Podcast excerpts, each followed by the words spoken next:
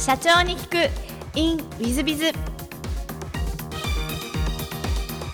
本日の社長に聞く in ウィズビズは MRT 株式会社代表取締社長小川智成様でいらっしゃいます。まずは経歴の方をご紹介させていただきます。え山田赤十字病院入職その後大阪府立、え千里救命救急センター入職その国立病院機構大阪医療センター救命救急センター入職その後 MRT 株会社にご入社され取締役執行役員をなさっていらっしゃいます、えその後、えウェールズ大学の経営大学の MBA を取得され、えー MRT の取締役副社長になられそして現在代表取締役社長にご就任されてます小川社長様でいらっしゃいます、え、2014年には東証マザーズに上場されていらっしゃいます。本日はよろしくお願い申し上げます。よろしくお願いします。えー、まず最初のご質問なんですが、ご出身はどちらでいらっしゃいますか？私は三重県の鈴鹿市っていうところで、本当に鈴鹿サーキットってレースがあの盛んな場所なんですけども、本当にまあ都会と違って、いい意味で、はい、あの地方の 風が吹いてるようなところです。なるほど。じゃあ小学校中学校の鈴鹿。そうですはい。小学校時代はどんなお子さんでいらっしゃったんですか？もう小学校の時はあのバスケットボールやってたりとかして、まあ、本当にクラブ活動に勤しんでたんですけどもそういった流れで中高も、まあ、そんな感じのふわっとした生活を送ってたかなっていうふうな感じです。じゃあなんか運動神経のいいスポーツの前方みたいな感じでいらっしゃいますか？そうですね。あとはですね実はあの小学校の頃からボーイスカウトであるんですけどもそういった活動に参加してまして本当に休みになると、まあ、山だ海だみたいな感じでキャンプに行ったりとかっていうような活動をずっと続けていましたじゃあなんかこう今の小学からするとまあ、逆で活発な男の子というか。そうですね。なので本当になんか医学部行っていてというとなんかもう小学校の頃から塾通いでずっとですね勉強してたっていうふうに思われるんですけども全く逆でもう外にいて遊んでるっていうふうな活動的なあの生活が主でした。なるほど。でその後中学も鈴鹿、はい、中学時代はどんな思い出中学校やはりまあバスケットあのバスケットボールでまあ本当にクラブに入っていましてもうなんか部活に明け暮れていたようなあの印象しかないですね。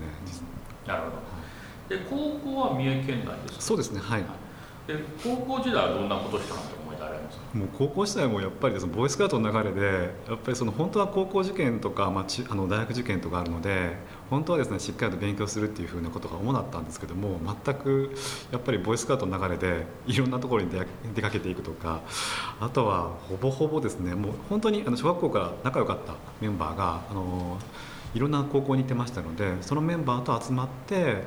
いろいろちょっと夜な夜な遊んで遊ぶとかですね。そういったことが、はい、楽しみの一つでずっと、はい、学生生活を楽しんでました。あんまり勉強はなさなかった。してなかったですねあそうですか、えー、ちょっと想像がつかないですけども、はい、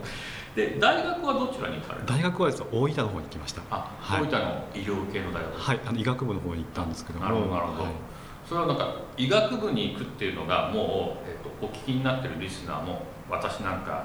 バカな社長の方も医学部頭いいみたいなこういうイメージなんですけどなんかこう高校の時はそれは逆に勉強しなくてもスッと行っちゃったとか？いえ全く逆でして本当に私自身も全然進学校でもなければ塾でずっと成績優秀だとかっていうわけではなかったので、まあ、そもそも高校終わったらもう大学行く行かずに就職しようと思ってました実は。ですけれどもたまたまそのボーイスカウトのつながりであの、まあ、世界大会がありまして、まあ、高校3年生の時にアメリカにちょっと、まあ、行く機会がありましてアメリカでちょっとホームステイをしたりとかしてたんですけどもそこのホームステイ先の、まあ、お父様が、まあ、ドクターでそして奥様がナースの方だったんですけどもそこでまあいろいろ人生とか、まあ、これからまあどういった人生を歩むべきなのかってことを、まあ、ずっと夜な夜な話したりしていろんなことを考えさせられたんですけどもそして、まあ、そこで医学部を目指そうと決めて、まあ、高3の夏休み、まあ、日本に帰ってきてから突然医学部行こうっていうふうに決めてもう学校の、まあ、高校の先生にもちょっと話をして。はい何言ってんだみたいな感じで。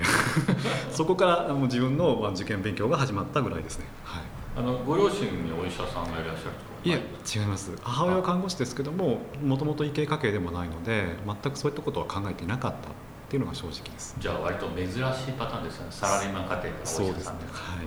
えー、なんかご苦労とかその辺なかったもう最初そんな感じで始まっちゃったのでもうやっぱり高校の先生も何言ってんだみたいな感じです。しもともと文系だったので利点するにしても何から始めればいいか分かりませんしそもそもやっぱりあの学校で、まあ、勉強する癖があんまりついてなかったので そこからちょっと生活を改めたりとかっていうふうな形でしたね。でもその理系に文系から変わっても医学部受かっちゃうとかぱりもともとは頭がよろしかった。いやいやいやもう浪人もしてますし浪人でも本当にもう予備校入る時も医学部進学コースなんかもう到底入れなかったので一番微力血から始まってっていうふうな。それでもうその時もうやっぱりベビーブームだったのでやっぱり受験の人数が多かったんですね私どもの時って。なので1点に笑って1点に泣くっていうふうなそういう世界でしたのでやっぱり予備校入ってからでも本当にもう成績優秀な方々と一緒にもう勉強していかないとそれについていかないといけないっていうところが非常にやっぱりあの自分としてはなんかあの大変な一番大変だったかなって時期です。なんか医学部受かった秘訣みたいなのがあるんですか、もう割り切りですね。割り切りといいますかあの幸いにしてうちの、まあ、両親も本当に医学部行くって決めたんだったら本当にそうそれをもう達成するまで頑張りなさいともうあの何もちょっとやっぱり言わずに応援してくれましたのでそれが一番あの心強かったです。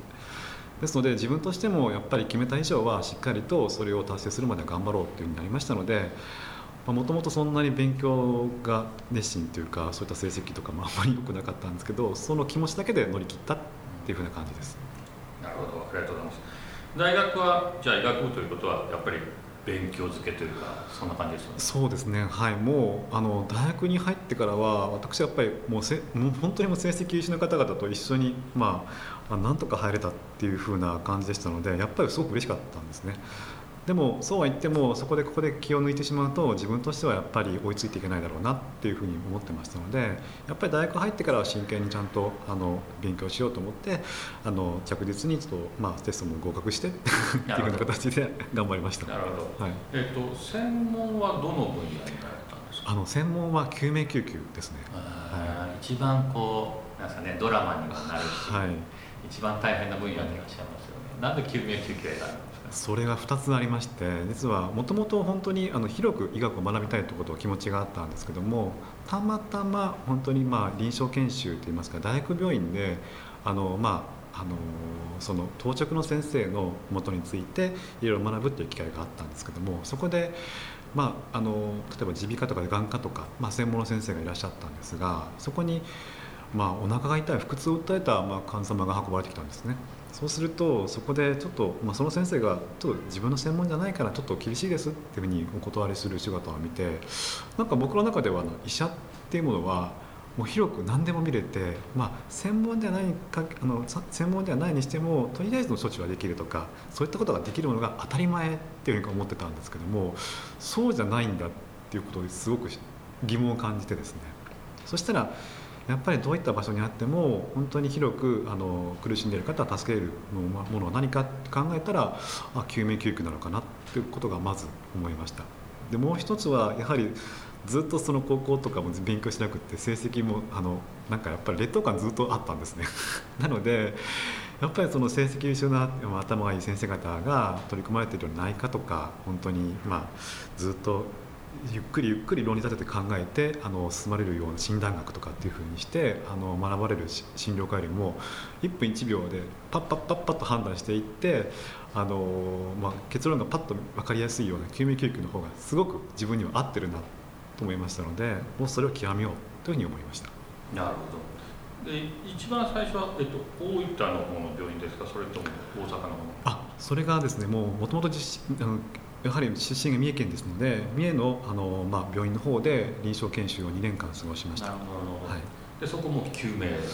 あそこはもう本当に広く内科外科小児科とか脳外とか全部学ぶような形であの学ばせていただきましてそれから大阪の方の、まあ、救命救急の専門のところに足を運んだっていう形です。なるほ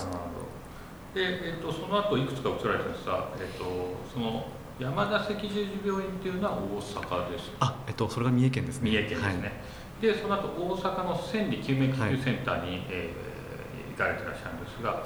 この時のなんか思い出とかそういうのはあられますいやもうこの時は本当にやはりまあ西の大阪あの千里救命って言われるぐらい一番やっぱり救命救急があの盛んなところでしてその当時もドクターカーとかあってもう出動件数がもう日本一みたいな感じの非常にアクティブな病院でしたのでもうそこでもう本当に毎日のごとく揉まれて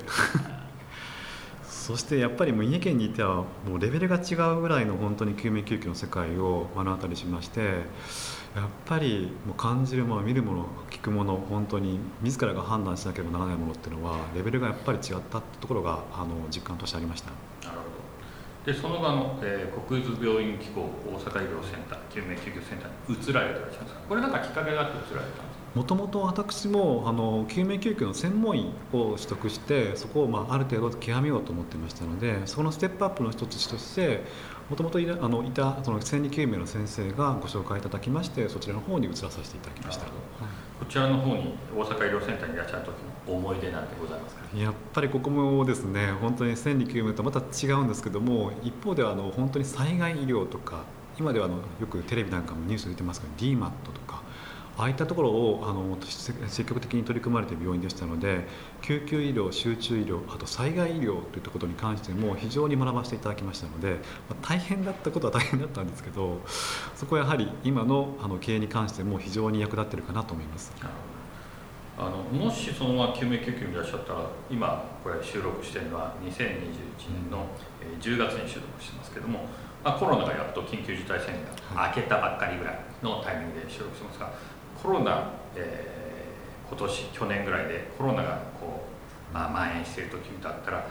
ものすごい活躍されていらっしゃる分野ってことですよね。そうですね。本当に第一線の先生方たちにはもう頭が上がりませんのでもうその中にどっぷり使っていったかと思います。はい、ありがとうございます。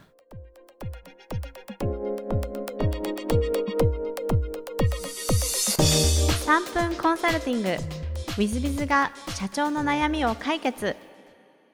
本日の3分コンサルティングは K 様あ東京都の方です。はじめまして東京都でシステム開発業を営む K と申します。本日は部下の昇進について相談したく思います。弊社にいる入社4年目の社員のことです。彼は能力があり見込みがあるのですが、えー、同僚からの評判が今あまり良くありません。後輩の指導などできつい物言いをしてしまうことが評判の良くない理由となります。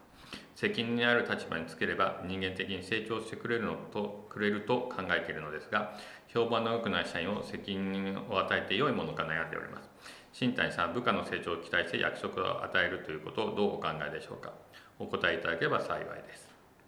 えーと、弊社ではですね期待人事というのをやってます。ですので課長とか部,、えー、部長とか係長とかを期待人事でつけてダメだとまた元に戻して主任とかですねまた平社員に戻してみたいなのをよくやってます。上がったり下がったりするようにしてます。でなんでかっていうとやらしてみないと分かんないんですね。でやらしてみてダメで下げてもう一回やらしてみると案外できるようになってたりするんです。ですのでまあ立場を持たせるというのは一つあるんじゃないかなと思います。でもう一つは上げる時に必ずあなた誰々からこう思われてこれは問題だから直してくださいと。直してくれてあの役職を与えますがそれが治ってないとすぐ下げますんでというふうに言ってから上げたらどうでしょうか。そうすると直してくださるかもしれません。もちろん治らなかったら下げりゃいいんです。でそれを何とか繰り返してるとやっと分かってくることがあるかもしれません。そういう意味でえっ、ー、とまあ期待人事というのをやってもいいんじゃないかなと思います。で評判が良くないのはどっちの理由かというのも考えてみた方がいいと思います。もちろんその、えー部下の方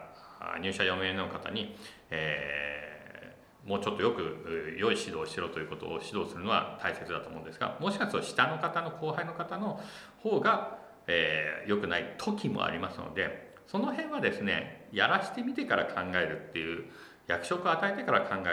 る様子を見るでもいいんじゃないでしょうか。で下げることあるよというふうに言って与えることが重要なんじゃないかと思います。そういうのを何度かやることによって成長し結果的にすごく成果を上げているメンバーが弊社でもいます。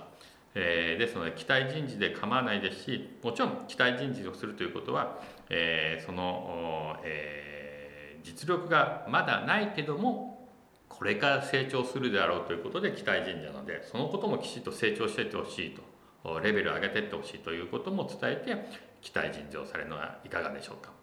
まあ、ぜひですねチャレンジしてみてそしてダメだったらまたあ下ろしてというのを繰り返すのもお勧めしたいと思います、えー、本日の3分コンサルティングはここまで。また来週。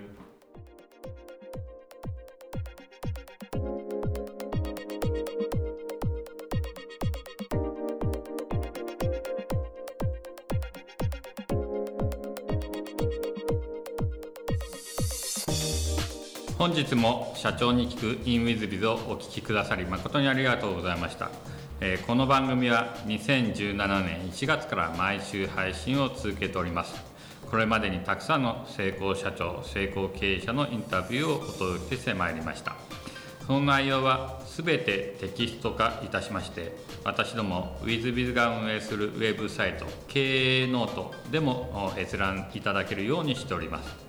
音声だけでなく文字で読み返すことで新たな発見や気づきがあり皆様の会社経営に役立つヒントがきっと見つかるのではないかと思いまして、えーサイトの方にもさせていただいてます。ぜひネット検索で経営ノートスペース社長インタビューと入力いただき経営ノートのサイトをご覧になっていただければというふうに思っております。